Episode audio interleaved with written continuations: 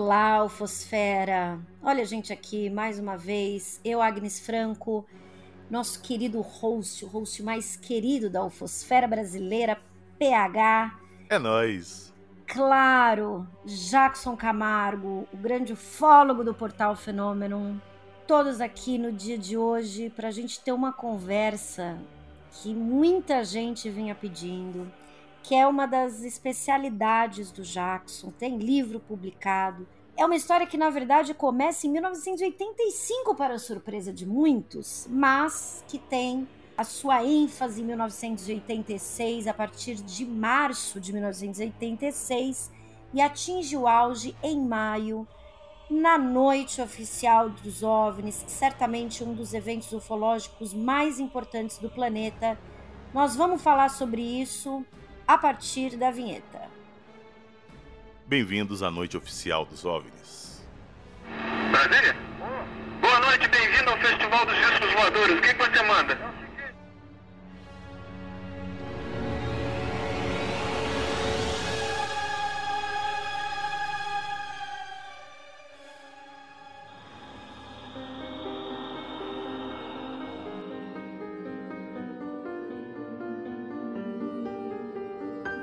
Encontros aéreos. Nave-mãe. Sindacta. Contatos imediatos. Seres extraterrestres.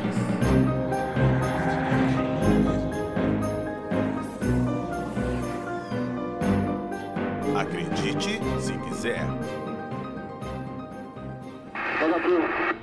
Foram observados pelo controle São Paulo e pelo Centro Brasília em suas telas de radar e pela defesa aérea alvos primários correspondem a aeronaves e que estão em número de três no setor norte, no alinhamento da pistona 5, no setor nordeste do aeródromo, mais uma observação foi feita, e a 10 milhas a oeste do marcador externo de São José, mais uma observação feita.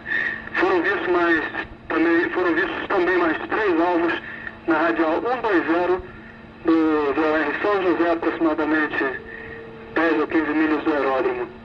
Também não correspondem a aeronaves em deslocamento na área de Brasília, São Paulo ou São José. Solicitamos a sua colaboração no sentido de observar, durante a sua aproximação, a possível existência de objetos voadores não identificados nessas áreas.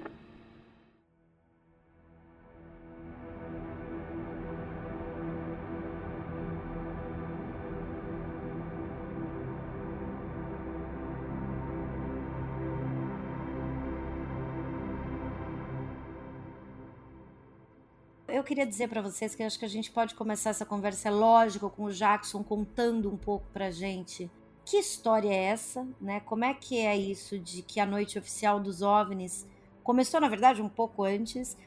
E a gente estava brincando aqui, pessoal, antes de, de começar a gravar aqui depois do, da vinheta, sobre a célebre frase do controlador de voo do Sérgio, quando ele diz, né, bem-vindo ao festival, como é que ele fala, Jackson? Bem-vindo? Bem-vindo ao Festival dos Discos Voadores. É isso. Clássico, maravilhoso. Conta aí pra gente, Jackson. Qual que é essa história, hein? Bom, meus amigos, nós estamos falando do evento ufológico com o maior número de testemunhas da história da ufologia mundial. Nenhum outro caso da ufologia mundial teve tantas testemunhas como este caso da noite oficial. Nenhum caso ufológico teve tanto envolvimento de caças quanto a noite oficial. Nenhum caso ufológico teve tanta abrangência em termos de território quanto a noite oficial. Então é um caso fabuloso e que infelizmente ainda é bem desconhecido lá no exterior. Fora do Brasil ele não é tão conhecido como deveria. E aqui mesmo, aqui mesmo no Brasil, as pessoas não têm ideia da grandiosidade desse evento. Se esse fato acontecesse hoje, certamente mudaria a história da humanidade, porque não haveria como contestar esses fatos ufológicos. E como a Agnes estava falando, essa cadeia de eventos aí que culminou com a noite oficial, ela não teve início na noite oficial, ela teve início bem antes. Em 1 de novembro de 1984, começou a aparecer vários objetos não identificados nas telas dos radares da Força Aérea. Isso em 1984. E os controladores de voo começaram a ver aquilo ligaram, o pessoal lá do Centro Brasília ligou para a Torre de Congonhas, pediu pro operador da torre observar na linha do horizonte, ver se via os objetos. O operador da torre viu os objetos, relatou para o Centro Brasília, depois outras aeronaves voando na região também, eles começaram a acompanhar isso. Foram surgindo vários e vários objetos. São Paulo, São José dos Campos, Litoral de São Paulo, Santos, Itanhaém, Ubatuba. Todas essas cidades começaram a ser sobrevoadas naquele momento. Inclusive, o pessoal lá na torre de controle do aeroporto lá do Rio de Janeiro, lá o Galeão, eles começaram a pegar no radar esses objetos também. Então, esses objetos começaram aí a se espalhar e começaram a aparecer também no interior de São Paulo. E os controladores de voo, naquela noite, no 1 de novembro de 84, ficaram bastante assustados, acionaram a defesa aérea. Nenhum caça decolou naquela noite, mas a defesa aérea fez uma investigação e gerou mais de 30 páginas de documentos oficiais que você encontra lá no portal Fenômeno sobre esse incidente. E esse incidente ele gerou uma norma, uma diretiva lá na, na Força Aérea, de modo que eles tivessem um procedimento para adotar em caso de registro de OVNIs. Então você encontra lá no, no portal Fenômeno, ela se chama Ordem Geral 1S018 CCTA. Ela faz a descrição do, do, incidente e tudo, e estabelece uma série de procedimentos a fazer caso aparecesse OVNIs nos radares da Força Aérea ou pilotos estivessem informando a presença de OVNIs. E foi justamente esse documento que, digamos assim, orientou, determinou toda a ação dos militares naquela noite. Que até então eles não tinham um procedimento do que fazer caso aparecesse OVNIs. Então esse documento, ele norteou esse registro por parte dos militares. Então esse documento ele foi implementado em 85 e a partir de 85 os militares começaram a fazer os registros de, de OVNIs, né? E aí então, em 18 de março, começou uma onda de avistamentos em todo o Brasil, com avistamentos, com filmagens, objetos aparecendo nos radares militares, pilotos em voo avisando da presença desses objetos e alguns contatos próximos, inclusive, alguns casos de contato bem próximo mesmo com esses objetos, né? tanto por parte de aeronaves quanto pessoas em solo em várias, várias regiões do Brasil.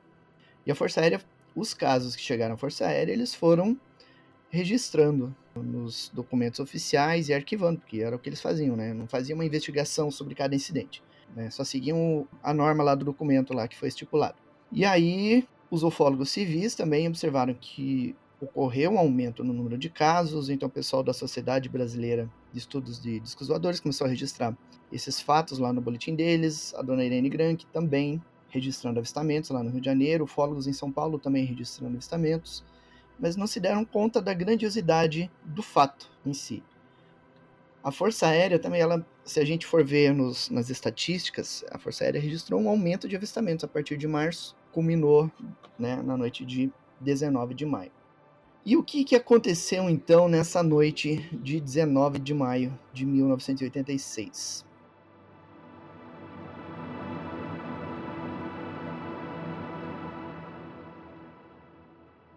Na região de. Ali na região de São José dos Campos, tem várias cidadezinhas ali, né? Tem é, Jacareí, tem Santa Branca, tem várias cidades ali. E pessoas na região rural do município começaram a observar a presença desses objetos, a presença de luzes.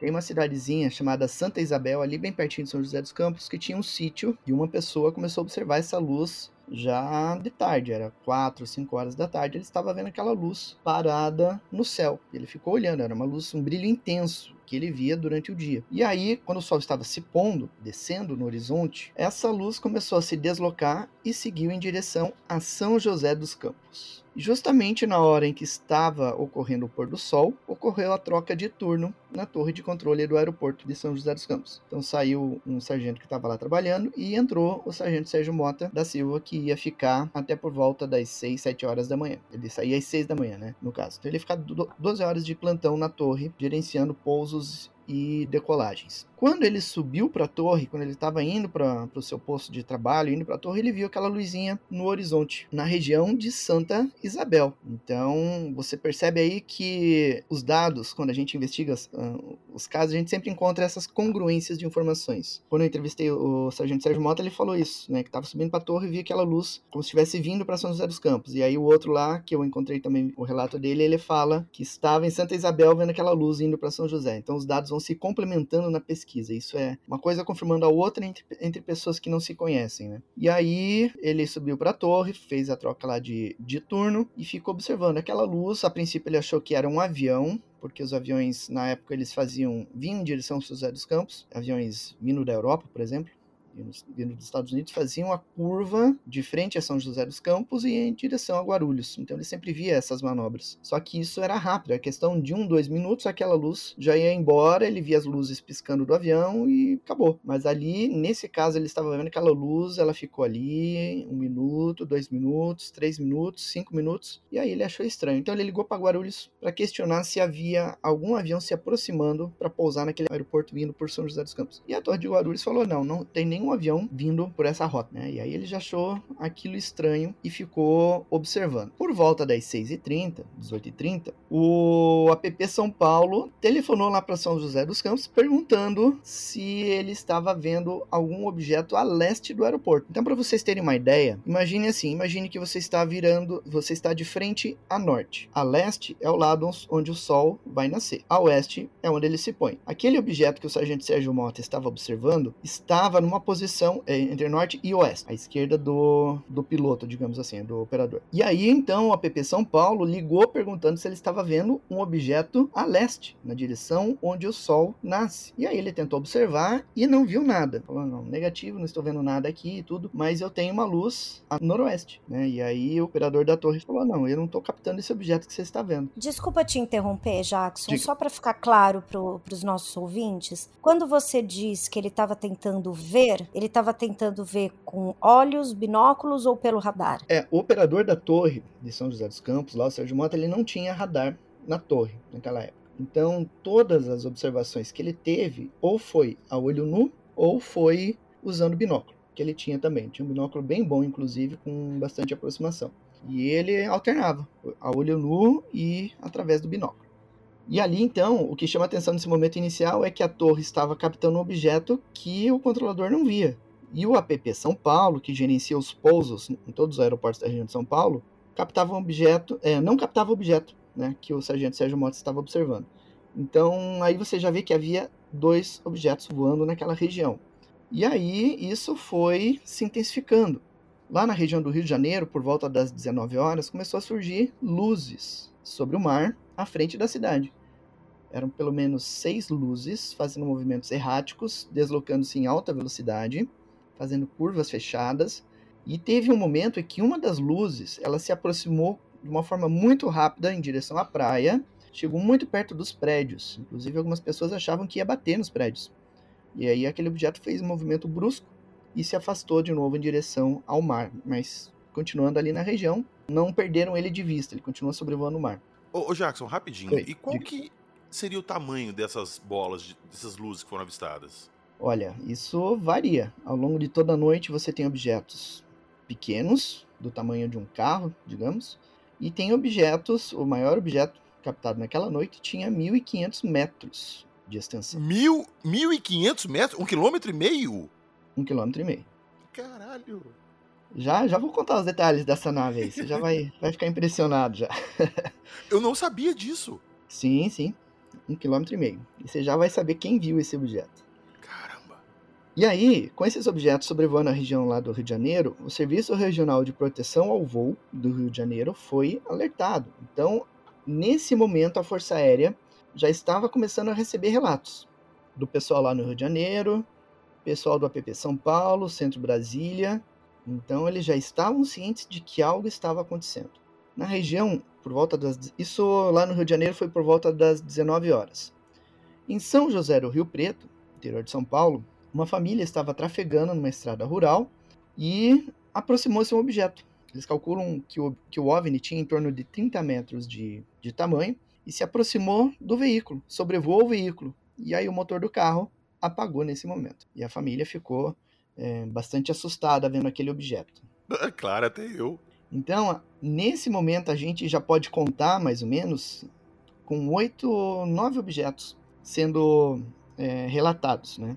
Por volta das 19h30, entre 19h30 e 20 horas, tinha mais de 2 mil militares da Força Aérea estavam no pátio lá onde ocorrem as é, solenidades, né? Lá na Escola de Especialistas da Aeronáutica, em Guaratinguetá, que fica a nordeste de São José dos Campos. Tinha dois mil militares ali, eles estavam fazendo uma formação e tudo. Havia os instrutores, havia outras pessoas e tudo. E aí, de repente, ocorreu um blackout em toda a região. Os militares olharam para cima e viram vários objetos passando em cima da base, vários OVNIs passando. E aí, curioso que daí eu encontrei essa informação, ela veio através do Edson Boaventura que entrevistou um dos militares, né? Só que eu encontrei também uma pessoa que estava no, na cidade de Guaratinguetá, em frente ao estádio local, Dario Lopes Veloso, e que viu esses objetos passando, corroborando o relato dos militares. Então foi muitas pessoas vendo aquilo, né? Além dos dois mil militares, né? Ô, Jackson, só, só uma perguntinha. Você falou que teve um blackout na base quando os OVNIs passaram. Uhum. À medida que eles foram se deslocando, esse blackout foi tendo em outras áreas que os OVNIs sobrevoavam? Sim, teve blackouts em várias regiões do Brasil e naquela noite. E só que esses objetos que passaram em Guaratinguetá não são os mesmos do Rio de Janeiro, porque enquanto estava acontecendo esse avistamento lá em Guaratinguetá, também estava acontecendo o avistamento no Rio de Janeiro dos mesmos objetos que estavam lá, né? Então, se a gente já tinha dois em São José dos Campos, um em São José do Rio Preto e seis no Rio de Janeiro, você já tem mais uns cinco, seis passando sobre Guaratinguetá. Então, perceba como vai aumentando o número de objetos, o número de cidades sobrevoadas, o número de testemunhas. O caso vai ficando cada vez mais grandioso. Jackson, eu acho muito importante tu fazer esse destaque que você faz aqui, porque tem meio que uma lenda no meio ufológico de que essa noite foram avistados 21 OVNIs, e a gente sabe que não é isso, né? Só o que você trouxe aqui já chega perto desse número, né? Pois é, eu sempre bato nessa tecla quando eu falo publicamente do caso, que não foi só 21. Só 21. só 21. não, não foi só, é. só 21. Não foi Maravilhoso, eu amo essa expressão, gente. Só 21. Amei. Vou mandar fazer camiseta disso. Boa, boa. Eu acredito, assim, uma estimativa pessoal minha, falta informações para confirmar isso eu acredito que seguramente deve ter chegado perto de 50 objetos sobrevoando o Brasil velho. e mais dois lá no Uruguai. Eu cheguei até a perguntar de onde que vem esse tanto de objeto, mas você já me falou pouco antes aí de uma coisa de um quilômetro e meio, então eu tô aqui esperando ela aparecer, porque é, é a única explicação. Não, isso tem. não é nada. Depois você vai ver uma outra informação que o Sérgio Mota passou, que você vai ficar estarrecido. Mas tudo bem, vamos deixar. Tirem deixar as crianças aí. da sala, tirem. E aí, então, por volta das 20 horas, os avistamentos começaram em Minas Gerais, com um avistamento na zona rural de Uberlândia, pessoas na zona rural observando a passagem desses objetos, cruzando sobre Uberlândia, vindo lá da, da região do litoral de São Paulo, Rio de Janeiro, seguindo em direção a Brasília, pelo relato que eles forneceram. E aí um controlador de voo do Sindacta 1 começou a receber relatos de aeronaves comerciais, tanto na região de Araxá, em Minas Gerais, quanto em outras áreas no interior de São Paulo. Jackson, explica pra gente, desculpa te interromper de novo, mas explica pra gente o que é o Sindacta.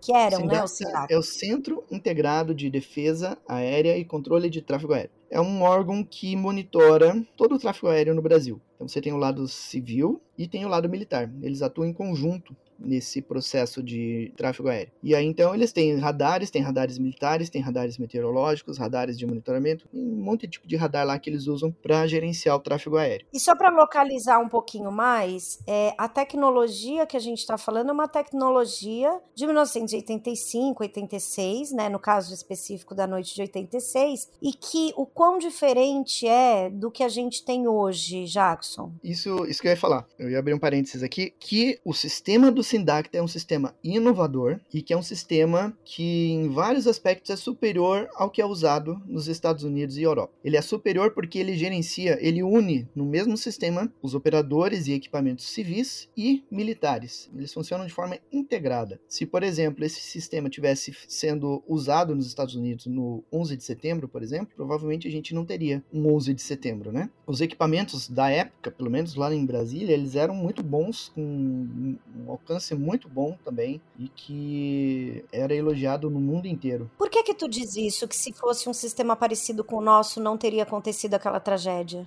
Por causa da, da, integração entre civis e militares. Nos Estados Unidos, o gerenciamento do tráfego aéreo é exclusivamente civil, então depende deles informar a defesa aérea dos Estados Unidos de algum problema. Mas o NORAD não monitora o espaço aéreo dos Estados Unidos, não? Ele monitora, mas uh, o sistema de monitoramento deles é uma área, assim, digamos, muito grande e eles têm, a atenção deles é mais é, restrita em determinados aspectos. Eles não vão ficar monitorando, por exemplo, o tráfego civil. Entendi. O NORAD não faz isso, entendeu? Entendi. Agora mesmo com essa questão dos balões, o, o NORAD não tinha captado esses balões. Nem o que veio da China, nem os outros que estavam voando. Eles tiveram que fazer uma alteração no sistema de radar deles para que eles pudessem captar os balões. Entendi. Então não é algo assim, ah, o NORAD, nossa. É, não é que eles estão de olho em todo mundo, não. Eles provavelmente eles monitoram trechos específicos, locais específicos e procurando coisas que eles já sabem o que eles querem procurar, provavelmente. Exato, ele tem um, uma área de atuação bem restrita, né?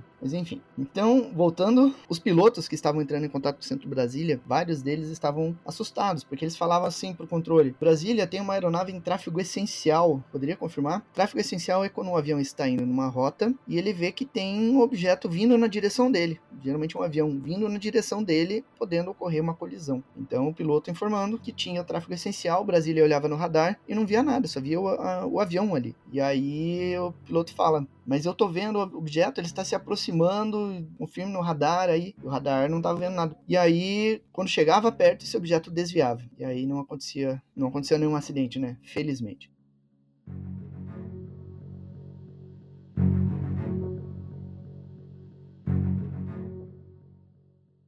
E aí, então, uh, os avistamentos continuaram também uh, uma pessoa lá em Resende, aliás, uma pessoa não, pessoas na região de Resende, inclusive militares, na Academia Militar das Agulhas Negras, observaram três objetos sobre a região, fazendo evoluções na área. Então, essa unidade é uma unidade do Exército, né? Academia Militar das Agulhas Negras. E além da, da academia, eu sei que existem batalhões do Exército em diferentes cidades que viram esses objetos os militares pararam para observar o que estava acontecendo.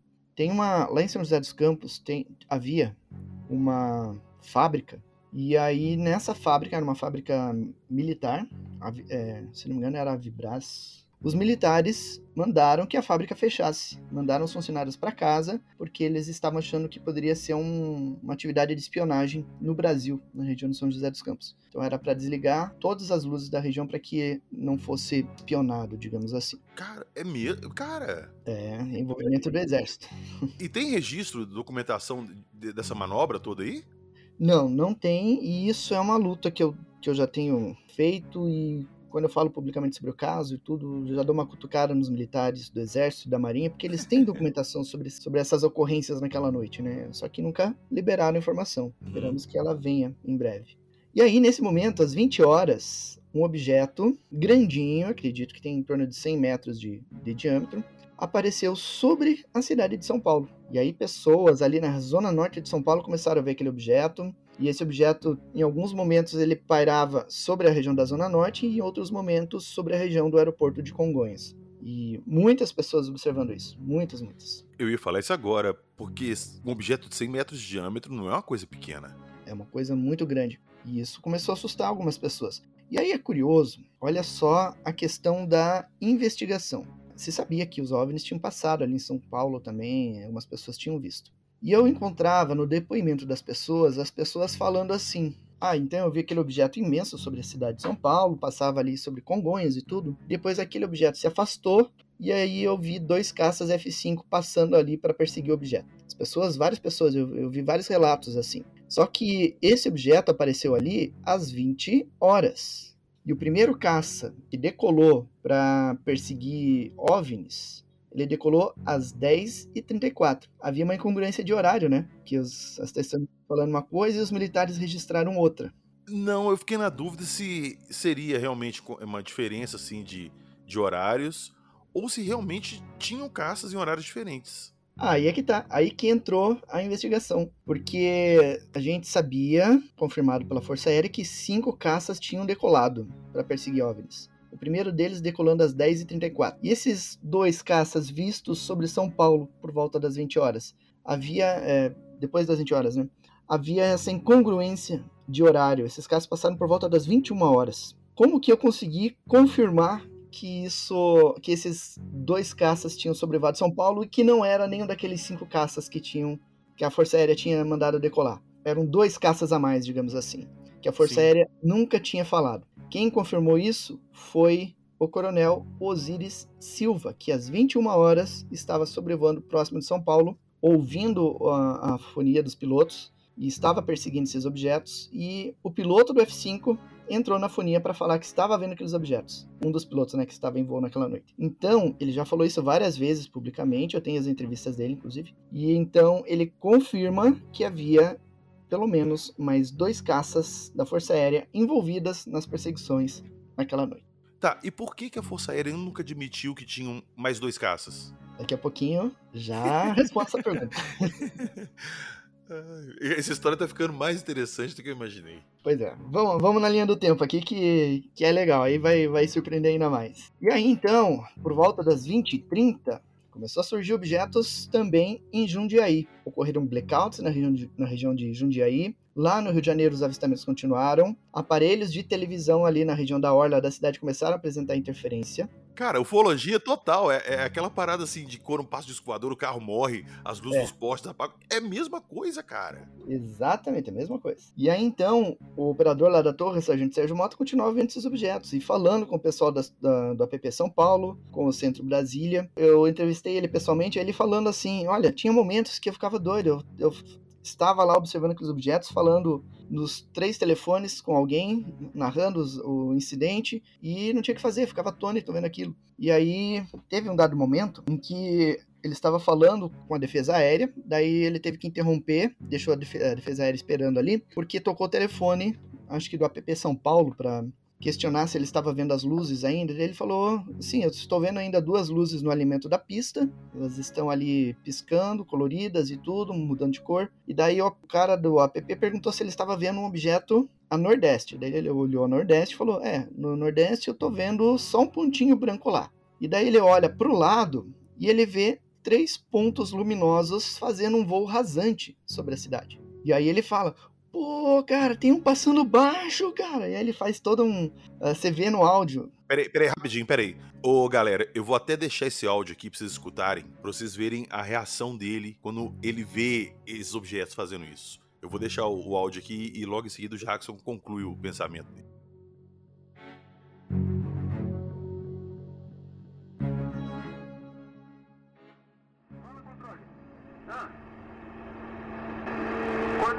Na minha lista. No mesmo lugar, paradinho. No setor nordeste eu tenho só um pontinho lá, mas é, é provavelmente o, o, outro primário que você viu aí. Os dois que estão aqui no alinhamento da pista, eles mudam de cor o tempo todo. Ficam vermelhos, amarelos, verdes, azuis, brancos. O que está no setor nordeste, eu, não, eu só vejo ponto estranguçado. Tô vendo ele.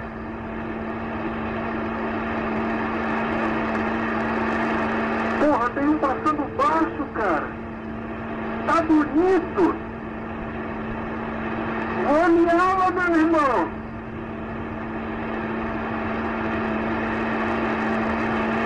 Porra, rapaz, tô arrepiado, meu irmão. Só dois pontos brancos afastados, mas em ala e baixos. Estão entrando no alinhamento da pista, além da cidade. Você está pegando aí, controle? Eles estão baixos, é por isso que você perdeu. Tem dois altos aqui no alinhamento da pista e tem mais uns dois ou três embaixo, voando baixo agora. Porra, cara, tá bonito pra caramba. Mas não, não ia sair nada, ia sair apenas pontos pequenos. Mas tão bonitos, rapaz. Não, os dois mais altos continuam mudando de cor. E os outros, tem dois mais longe agora, são apenas pontos brancos. Continuam se movimentando. Coisa linda, meu irmão.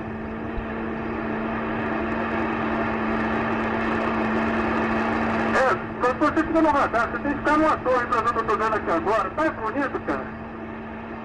Rapaz, que festa que isso aqui vai ficou.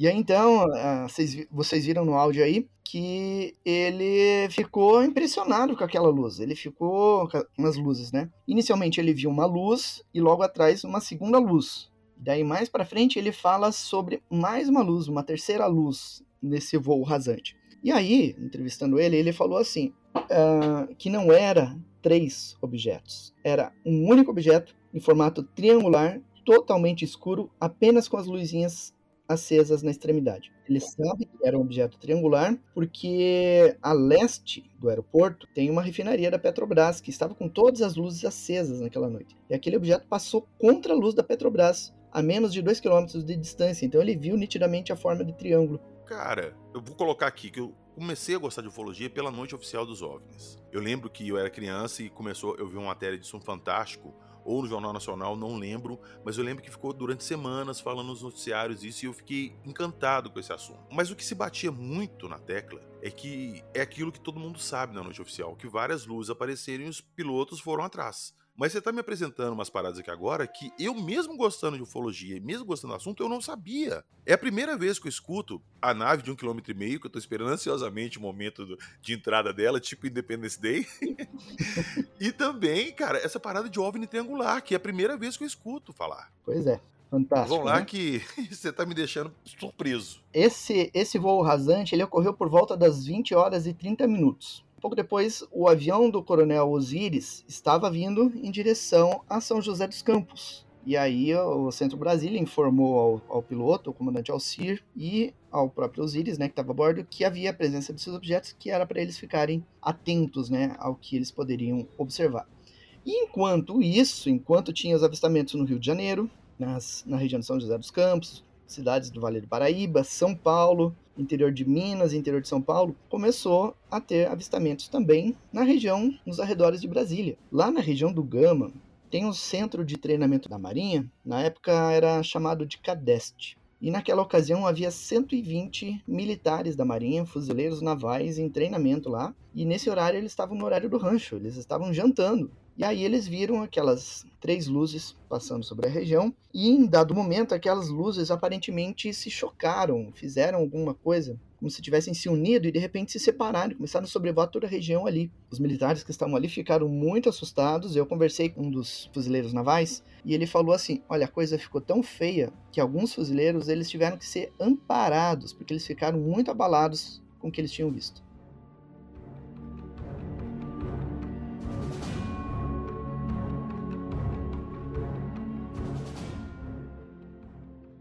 Ô Jackson, rapidamente interrompendo de novo. Eu fico até nervoso de te interromper, porque a história tá interessante. Mas, cara, toda hora que você tá falando, você fala assim: ah, passou um tal OVNI e a cidade inteira viu. Ah, passou lá o piloto, a torre, todo mundo tava lá, viu. Ah, passa ali no negócio, o pessoal tava jantando e 120 soldados viram. Cara, existe algum caso na ufologia mundial com esse número de testemunha? Não, não existe. A noite oficial é o caso com o maior número de testemunhas, com toda certeza. Você não vai encontrar caso com o maior número de testemunhas que a noite oficial, né? Isso aí, se bobear, passa de, sei lá, mil pessoas. Ah, dá mais dá mais que Colares. Em Colares tinha, morava na época dos casos lá da Operação Prado, 3 mil pessoas. Se for levar todas as cidades ali da região, vai dar o quê? Mais 50 mil pessoas. Mas eu estimo que só ali na região de São Paulo, litoral de São Paulo, Vale do Paraíba, já dá 50 mil pessoas testemunhando aquilo. Fora o resto do Brasil, né, que também viu. Ô, ô galera, nunca é demais pedir. Quem souber alguma coisa e quiser falar, quiser dar um depoimento, entrar em contato com a gente, falar, ah, eu vi uma luz tal dia, eu vi alguma coisa ah, eu conheço. Por favor, porque com esse tanto de testemunho que tem aí, a gente pode ter muito mais informação desse caso que é simplesmente absurdo. Eu já falei aqui que eu conheci o caso, que eu gosto de ufologia e tudo, e hoje que eu tô pegando o caso e esmiuçando ele junto com o Jackson e com a Agnes aqui, eu tô ficando surpreso. Então deve ter muita gente aí escutando a gente que possivelmente viu alguma coisa ou sabe de alguma coisa e que nunca falou com ninguém. Por favor, Compartilhe a informação. Lembrei de um, de um dado importante que eu obtive no Congresso de Ufologia, agora em setembro do ano passado, da, lá da revista UFO. Eu conversei com um senhor que ele, me, ele narrou assim: olha, Eu fui testemunha dos fatos na, de 19 de maio. Só que o que eu vi não foi de noite, foi durante o dia. Eu estava no bairro das Laranjeiras e eu vi um objeto do tamanho do Maracanãzinho. E de repente aquele objeto foi para cima da Serra do Mar e logo depois passou dois F5 atrás. Isso de dia? De dia. Ele fez o desenho, ele mostrou os dados, tudo certinho, é, descrevendo tudo como foi. E eu acabei esquecendo de citar antes. Isso durante o dia. Então, uh, se você tem dois caças envolvidos ali, mais dois de noite, mais os cinco oficiais, você já tem nove caças envolvidos. Ô Jackson, só uma perguntinha. Esses caças tinham câmeras para registrar esse tipo de coisa na época? Tinham, e estavam com as câmeras. E, e, cadê esses filmes? Já sei, não foram liberados. Não, eles não foram feitos. Como assim? Porque essas câmeras que eles possuem é câmeras de disparo. Então, para fazer um registro, o piloto teria que acionar a arma, teria que disparar no objeto. É mesmo, eu não sabia. De... Ela é. não fica registrando uhum. o tempo todo integral da não. operação, ele não? Não, não era o tempo todo, era só acionada quando disparava a arma. Pra mostrar o abate, né? E será que não tem nenhum vídeo porque eles abateram ninguém, tentaram abater ninguém, não? Ah, seria legal se tivesse algum vídeo, né? Eu ouvi falar que existem vídeos de militares de, dos OVNIs naquela noite, né? Mas por enquanto eu ainda trato isso como boato não confirmado.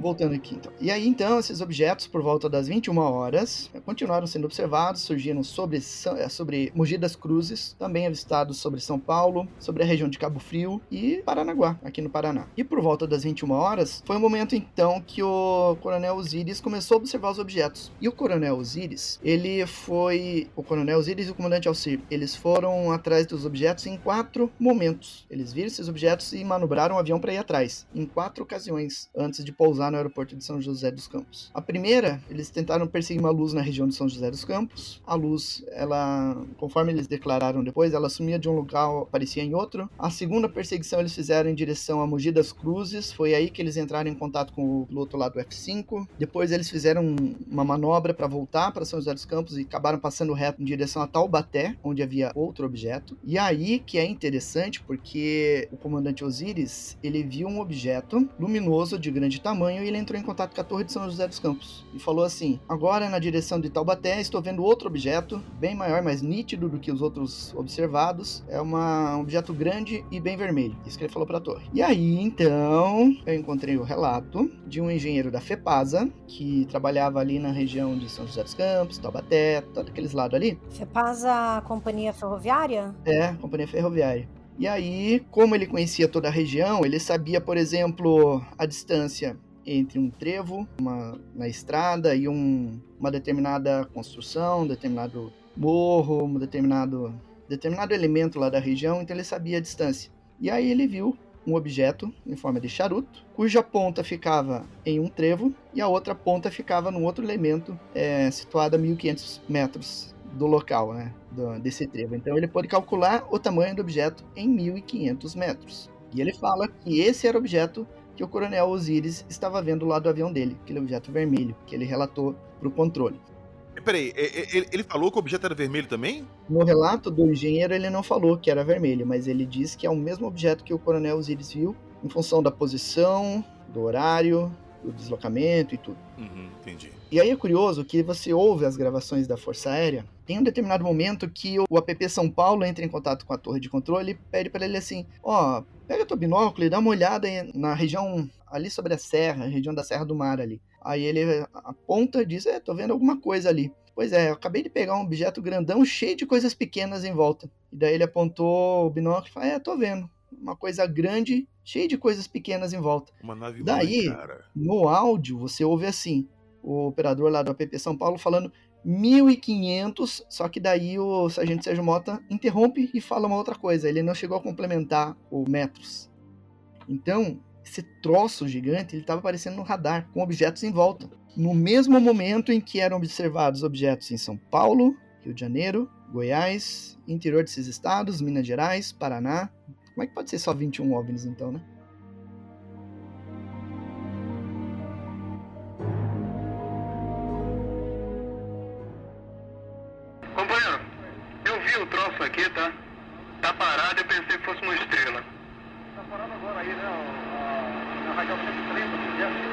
Tá olhando pra minha cara.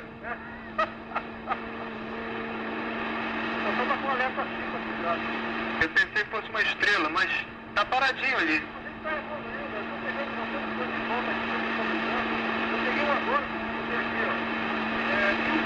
Tem, tem, tem, tem uns pontinhos em volta dele. Agora no binóculo eu tô vendo os pontos. Isso, pontos em volta. Tá aqui paradinho, um, um no centro parado e, e uns pontos em volta.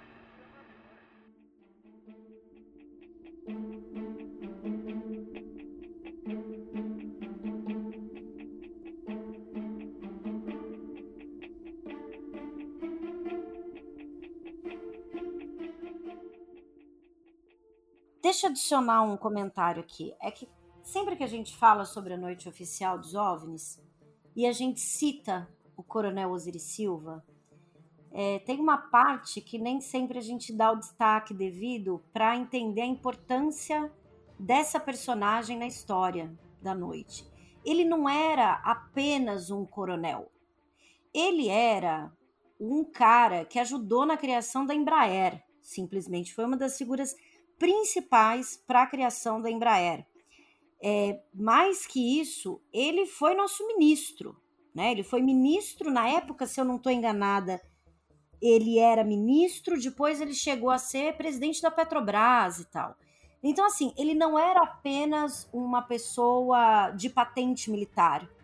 Ele era uma figura extremamente. É, é, era, não, ele ainda é, embora tenha já passado, falecido, uma figura extremamente respeitada dentro e fora do Brasil, no âmbito comercial, dentro da aviação, é, na, nas relações políticas. Então, assim, é muito. É, por isso que eu, é assim, que eu acho importante destacar isso, Jackson, e quero, né, se vocês discordarem, claro, é, podem comentar, porque além de tudo isso que tu está dizendo, nós temos uma figura de relevância internacional como protagonista dessa história, né? É, não é um Zé qualquer que chegou lá e falou que viu alguma coisa. É um cara que tem uma puta carreira, uma puta responsabilidade e um puta nome, assim, pra zelar. Exato. E no Rio de Janeiro tinha o Brigadeiro também, que foi ministro da Aeronáutica depois, o Sócrates Monteiro. Ele estava na janela do apartamento dele, em Copacabana, observando essas luzes também. Você tem muita gente famosa, muita gente importante que avistou essas luzes, né? Outro dia eu estava vendo uma entrevista do Chororó. Chororó que é o pai da Sandy, né? Ah, é, eu sempre falo que o pai da Sandy, da Sandy é o Chitãozinho Chororó. Agora, qualquer é ah, qual, eu não o sei. O pai da Sandy lá, eu não lembro. O Chororó que é pai da Sandy ah, tá. Júnior. Tá. Isso. é, eu vi uma entrevista dele falando que ele avistou OVNIs, né? Fazendo o relato dele, e ele fala que foi em 1986. E eu nunca encontro a data certa. Ninguém fala a data em que ele avistou isso, né? Então, quem sabe ele seja também uma testemunha, né? Ou da noite oficial, ou daquela onda que aconteceu naquela noite, né? naquela, naquele período, né? É, quem sabe. Mas enfim, aí então, o... teve um momento, que tem inclusive uma gravação aí, que, que dá para passar depois, em que o comandante Osiris ele estava vindo para pousar em São José dos Campos, e ele relata para a torre de controle que um objeto que estava à esquerda passou à direita da aeronave. Passou muito rápido, à frente da aeronave. E aí o controle, lá o São José dos Campos, falou lá para a defesa aérea que o objeto passou na cara do avião do comandante Osiris. E que e daí diante desse fato aí, que os militares então resolveram colocar a defesa aérea para agir nessa situação, né? Mandar os caças decolar para ver o que era e tentar identificar, né?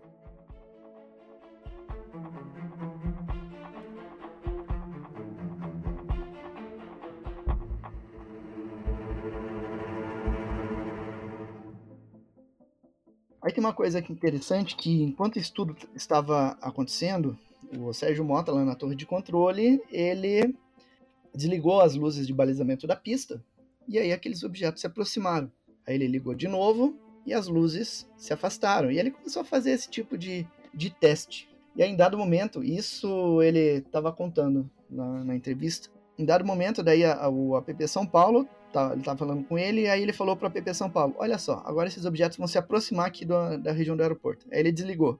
Né? Daí ele falou assim: Ó, agora eles vão se afastar. E aí ele ligou de novo. Aí o cara lá da torre falando assim: Nossa, como é que você sabe? Como é que você adivinhou? Me explica isso. Como é que você sabe que eles iam se aproximar e se afastar? Daí ele explicou que era a questão do balizamento da pista. Quando ele liga, os objetos se aproximavam, e quando ele apagava, os objetos interagiam né, com as luzes da, da pista.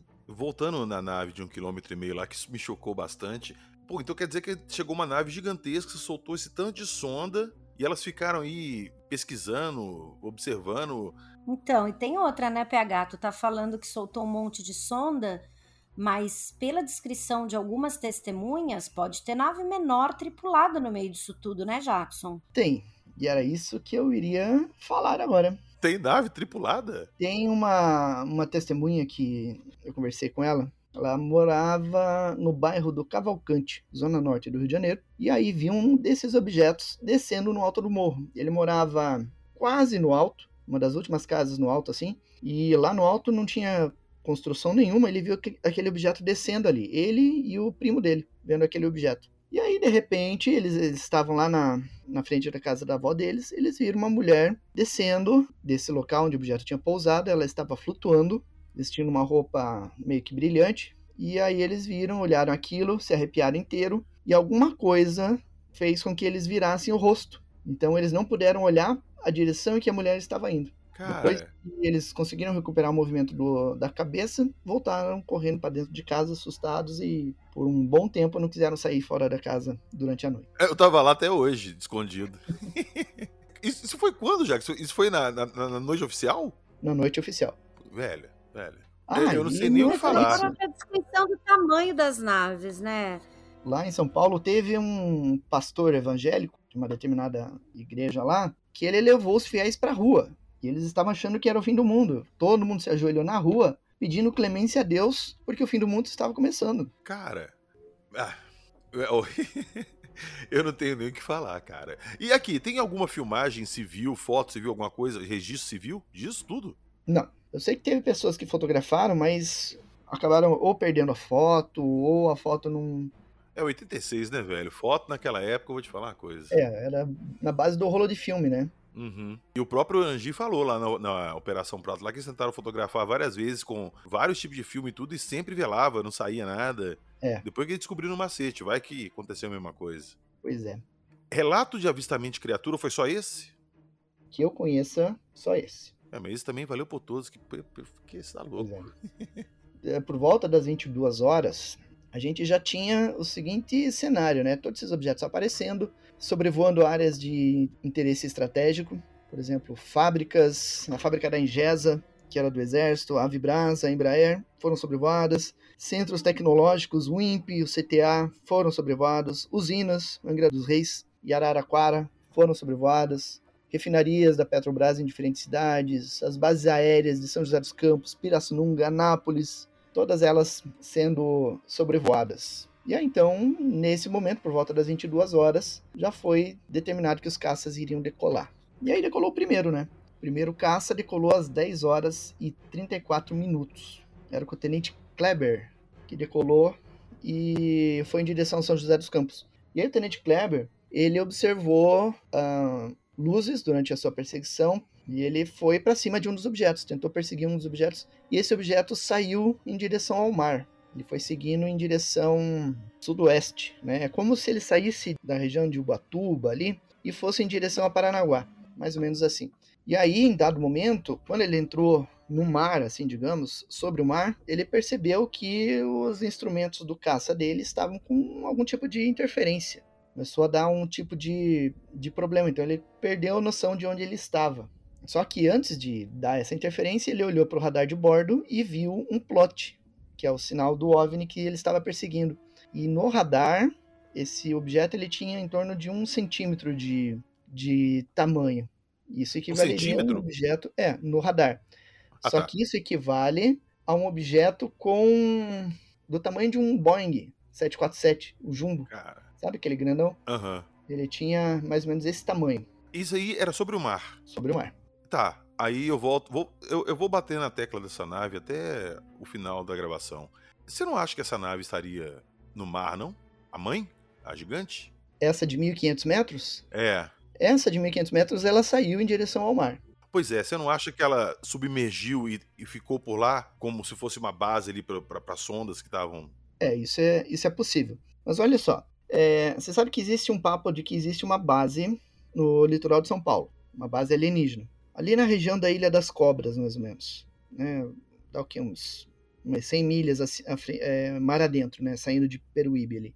Foi precisamente em cima dessa ilha que o piloto teve que dar meia volta, porque ele não tinha mais como alcançar o objeto, esse do tamanho de um jubo, que era muito maior, e estava subindo numa altitude que o caça já não conseguia acompanhar mais. E aí, então, ele precisou voltar. Ele entrou em contato, contato com o operador, perguntando onde que ele estava, a distância para a base e qual direção a base ficava. E aí o controlador forneceu. E aí ele viu que os dados que ele tinha no caça estavam errados. Se ele seguisse as informações que estavam nos instrumentos do caça, ele ia cair no mar.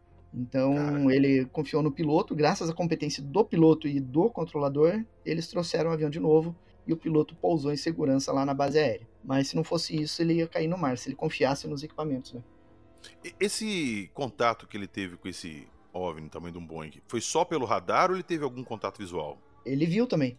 Ele estava vendo o objeto, o objeto estava no radar, e depois o objeto sumiu do radar, mas ele continuou observando e tentando alcançar esse objeto. Você falou dessa parada da base, tem lá, provavelmente submersa. Mas já ouvi muita gente falando, cara, que se especula que, tá, eles podem ser de fora daqui, mas eles estabeleceram bases aqui como se fossem pontos de apoio. E tem uns lugares assim que são meio que hotspots que falam que tem bases. No caso desse local que você citou e da Serra da Beleza também. Eu cheguei a comentar isso com o Rony várias vezes, que eu acho que lá é um ponto que tem alguma base escondida ali, alguma coisa. É, possivelmente tem, né? Pelo nível de. Só um adendo. A gente tá falando aqui de São José dos Campos, né? Como um ponto principal aí dos avistamentos. E a gente tá falando de Serra da Beleza. A gente tá falando de Mantiqueira, que até hoje é um ponto, né? A Mata Atlântica toda, na verdade, é carregada de avistamento. Mas a, a Serra da Mantiqueira não, é um, ainda hoje, um ponto de grande grande destaque, né? E São José dos Campos está ali, na Serra da Mantiqueira, aqui na parte de São Paulo. Então, que a Serra da Mantiqueira, na real, ela começa, ela pega Minas, São Paulo e Rio de Janeiro, não é isso? Então, até hoje é um hotspot, continua sendo, né?